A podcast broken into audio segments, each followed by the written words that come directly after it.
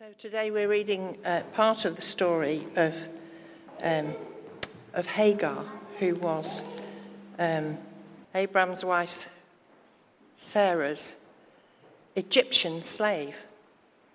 I was struck she was Egyptian. Egypt comes in and out of the story quite a lot, doesn't it? So this is Genesis chapter 16, uh, starting at verse 1. Uh, actually, it's the whole chapter. Uh, and it's on page 16 of the Church Bible if you have it and want to follow it.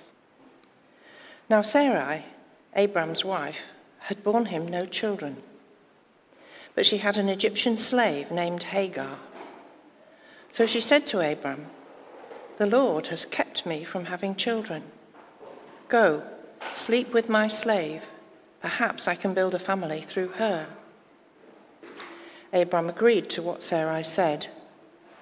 So after Abram had been living in Canaan ten years, Sarai, his wife, took her Egyptian slave Hagar and gave her to her husband to be his wife. He slept with Hagar and she conceived. When she knew she was pregnant, she began to despise her mistress. Then Sarai said to Abram, to Abram, You're responsible for the wrong I'm suffering. I put my slave in your arms, and now that she knows she's pregnant, she despises me. May the Lord judge between you and me.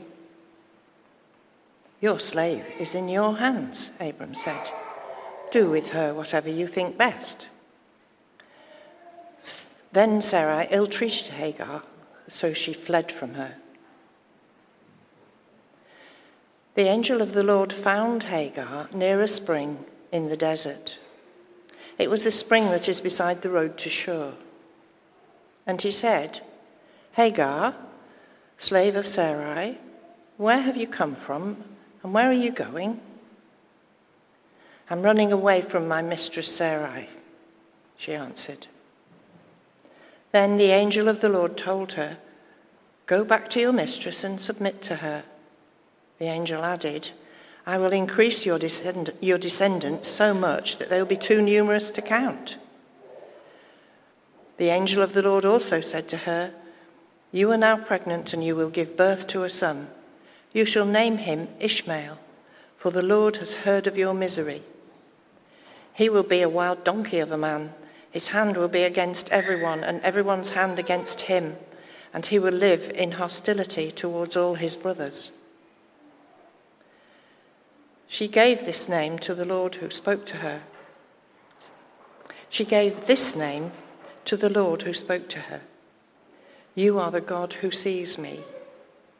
For she said, I have now seen the one who sees me. That is why the well was called Beer Lahai Roi. It is still there between Kadesh and Bered. So Hagar bore Abram a son. And Abram gave the name Ishmael to the son she had borne. Abram was 86 years old when Hagar bore him Ishmael. This is the word of the Lord. Good morning, everyone. Ooh, there's lots more people than there was before I turned around earlier. I love this. Great. Oh, well, it's great to be sharing with you this morning. Um, in this series, we've been looking at the names um, and characters that are given to God um, in the Bible. And this week, we're looking at El Roi, um, the God who sees. And as we just heard from Helen, this comes from um, the voice of an Egyptian slave woman called Hagar. Um, now, for the children, I think they're already over there, that's great. But if they want to make a pair of glasses, we're thinking about the God who sees. So hopefully, that will occupy them a bit so we can talk. So, as we heard, Hagar had a pretty rough time of it.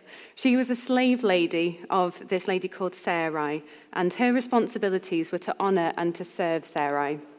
And as we hear in this passage, Hagar gets caught up in the middle of the struggles that Abram and Sarai were having at the time. So Abram had been promised that by God that he would be the father of nations. He would have a son and that his descendants would be as great as the number of stars in the sky. But after many years of trying, Abram and Sarai were unable to have a baby, and both were getting old by this time. Uh, so to Sarai, it looked like God's promise wasn't going to happen without her intervention. Um, who's ever thought of that? God's promise isn't going to happen without me being responsible. Um, it's very easy to think, God, you're in control until I don't think you're in control, and then I'm in control. And I'm going to put myself in that place. But there's a balance, isn't there, between being proactive towards something and taking matters into our own hands. There's a difference there. It would have been very unlikely that Abram and Sarai would have conceived a child if they weren't together, but not seeing the fruit of that um, through the natural means wasn't necessarily a step to, wasn't the right thing to take it a step too far to try and fulfill God's promises by their own means. It's painful to wait. I'm very aware of that. Um, it's painful not to feel in control, and it's easy, therefore, to want something so much that you go outside of God's good guidance to get it for yourself. I think this is where Sarai had got to. She'd got to the point where she just couldn't wait for God. She'd encouraged Abram to take her slave Hagar as his wife. And if Hagar could conceive, Hagar's baby would then be considered theirs. Sarai had given up thinking that she could have a child and sought to fulfill God's promises in another way. In her mind, God clearly wasn't going to do it because he hadn't already, so it was up to her. Abraham also clearly thinks this because he does as she asks, and Hagar does become pregnant. Hagar has been able to conceive a child. She had what Sarah had longed for.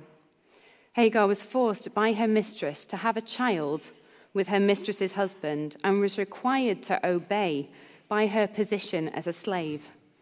It's hard to kind of think about that in these times, really, isn't it? But that's the situation that Hagar was in. She was forced by her position um, to take that place. Back in these times, to become pregnant was an honor and it was a sign of God's blessing. So, as Hagar achieved what Sarai couldn't, unfortunately, Hagar just kind of rubs it in her face, really. Hagar starts lording it over Sarai, and there's this conflict between these two women one that is really um, wanting to be in control and has forced another to act. Um, and the other who has gained that blessing but has rubbed it in Sarai's face because Sarai couldn't conceive. We also have a man in the middle of all this who gets blamed for it all. and I think this is a fantastic part, example of where part of our humanity has clearly stood the test of time. Um, for someone to suggest something and then be furious when the person actually does it. Um, I don't know you've, whether you've ever done this, but sort of going on a walk and you say, Oh, no, you carry on, that's fine, leave me, I'll just go slowly. And then when they actually carry on and leave you alone, it's like, How dare you leave me alone? I'm, I'm struggling here. But um, anyway, I do feel sorry for men sometimes because I totally appreciate that's probably more a female thing. There is a logic in there somewhere. Uh, so Sarah gets understandably upset at Hagar's mockery and disrespect. And with Abraham's approval, she treats Hagar really harshly to the point where Hagar runs away. I think it's fair to say that this is a total mess of a situation, a mess that is a result of human nature getting in the way of God's intentions and guidance for how to live. What would have happened if Sarai had actually waited for God's timing? What would have happened if Abraham had trusted in God's faithfulness? What would have happened if Hagar had acted with grace and forgiveness? Life's decisions are made up of lots of little decisions, aren't they? Each of which have a knock on effect. And living for God is bringing all of those little decisions to God, not just the big ones. So, not just the big questions of what job should I go for, where should I live, but the day to day questions that we ask ourselves, it's bringing God into those those decisions, seeking Him so that He can bring the best out of us and out of those around us. So, back to the story, we have this young Egyptian slave woman. She's pregnant, she's on her own, she's run away from, uh, from the family she's meant to be serving, and she's in the wilderness. She's actually, the, the place Shur is on the way back to Egypt. She's trying to run home, basically. And she ends up by a spring of water in desperate need and incredibly vulnerable. And here the Lord meets her. The angel of the Lord says this line Where have you come from and where are you going? But do not think that the Lord already knows exactly where she's come from and where she's trying to go? I think that the angel asks her this not because he doesn't know, but to help her to externalize for herself what she's doing. Sometimes we can end up so far down a path that we need to have that moment to stop and think how did I get here and where am I going? But in amongst this mess, the Lord speaks to her so kindly. We read that he calls her by her name. He says, Hagar.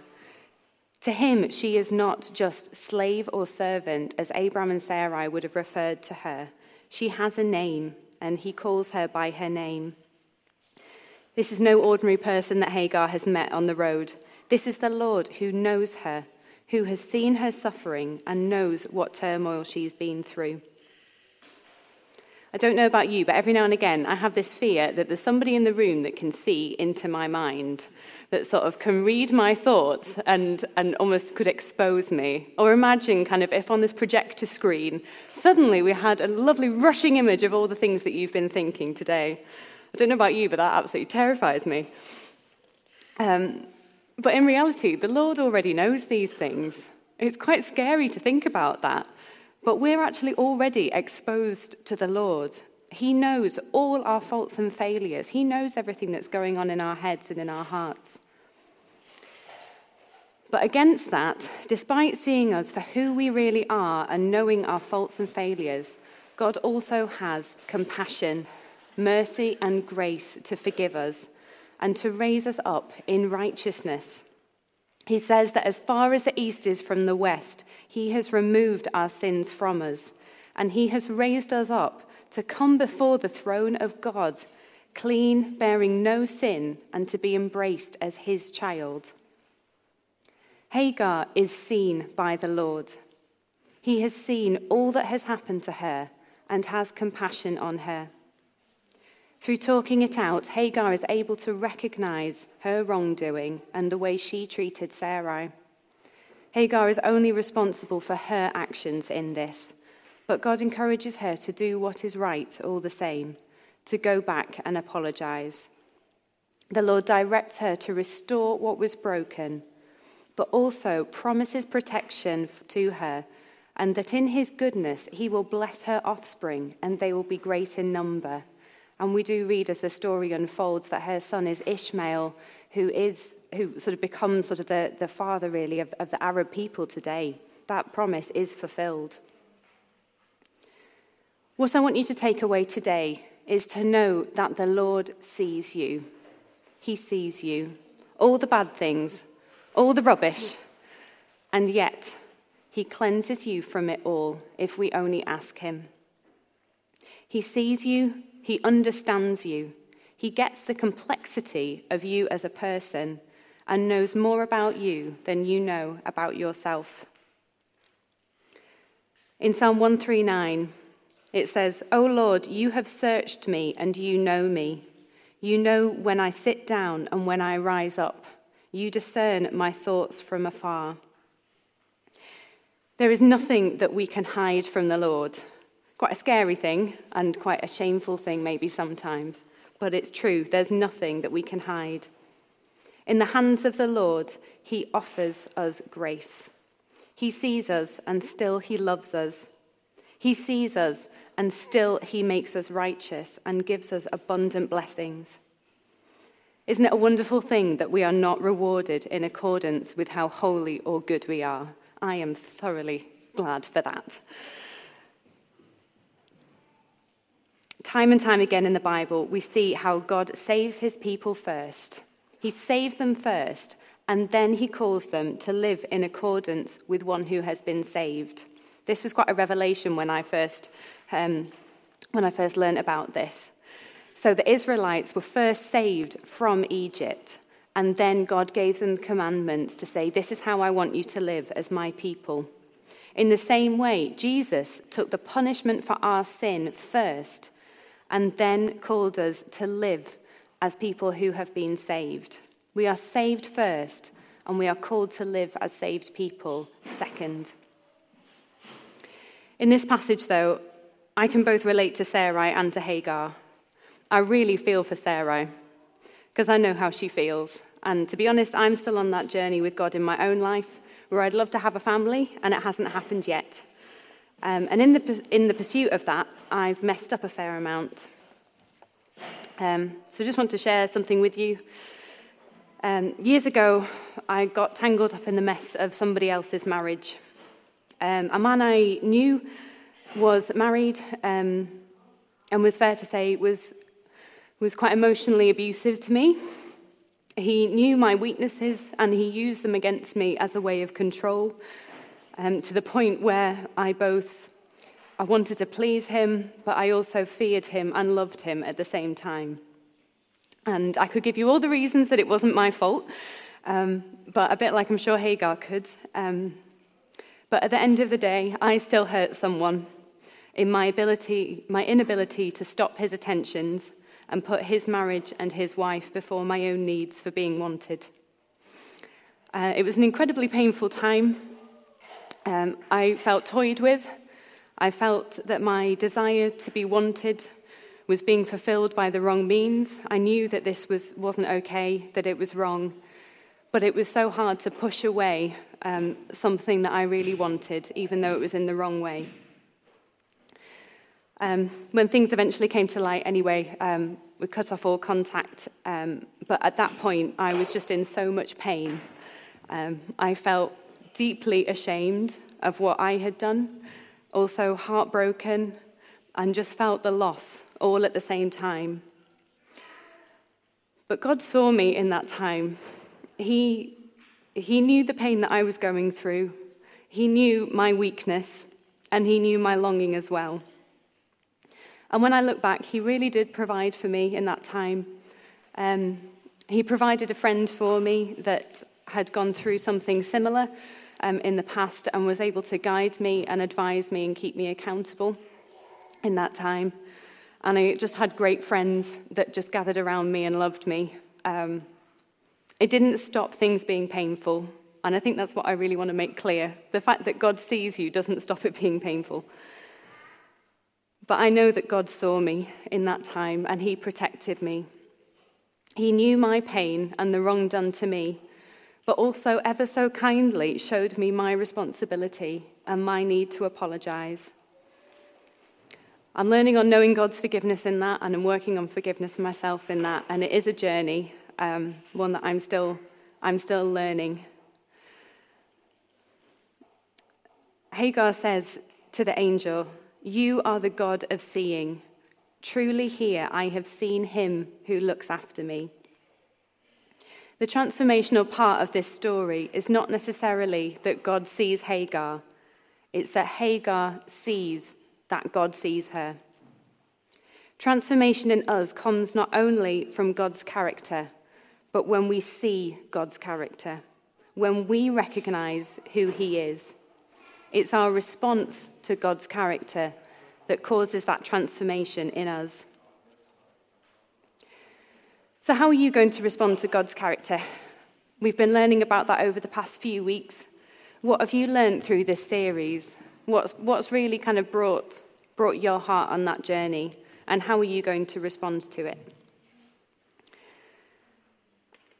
Our next song is a song that has stayed with me over the years, um, and I think just one that really just summarizes this, um, yeah, this story through Hagar. Um, my prayer for each one of you, and I have been praying this week, is that you're able to say, I have seen the God who sees me, that we're all able to share in what Hagar says. And I pray that it does transform your life and your view of Him, and that you know how precious you are to Him. How, in those times when you are struggling, when it's really hard, and when you're just in pain, that you are seen. You are seen by the Lord, and you are loved by Him for who you are. And He does offer His grace and forgiveness as well. Amen.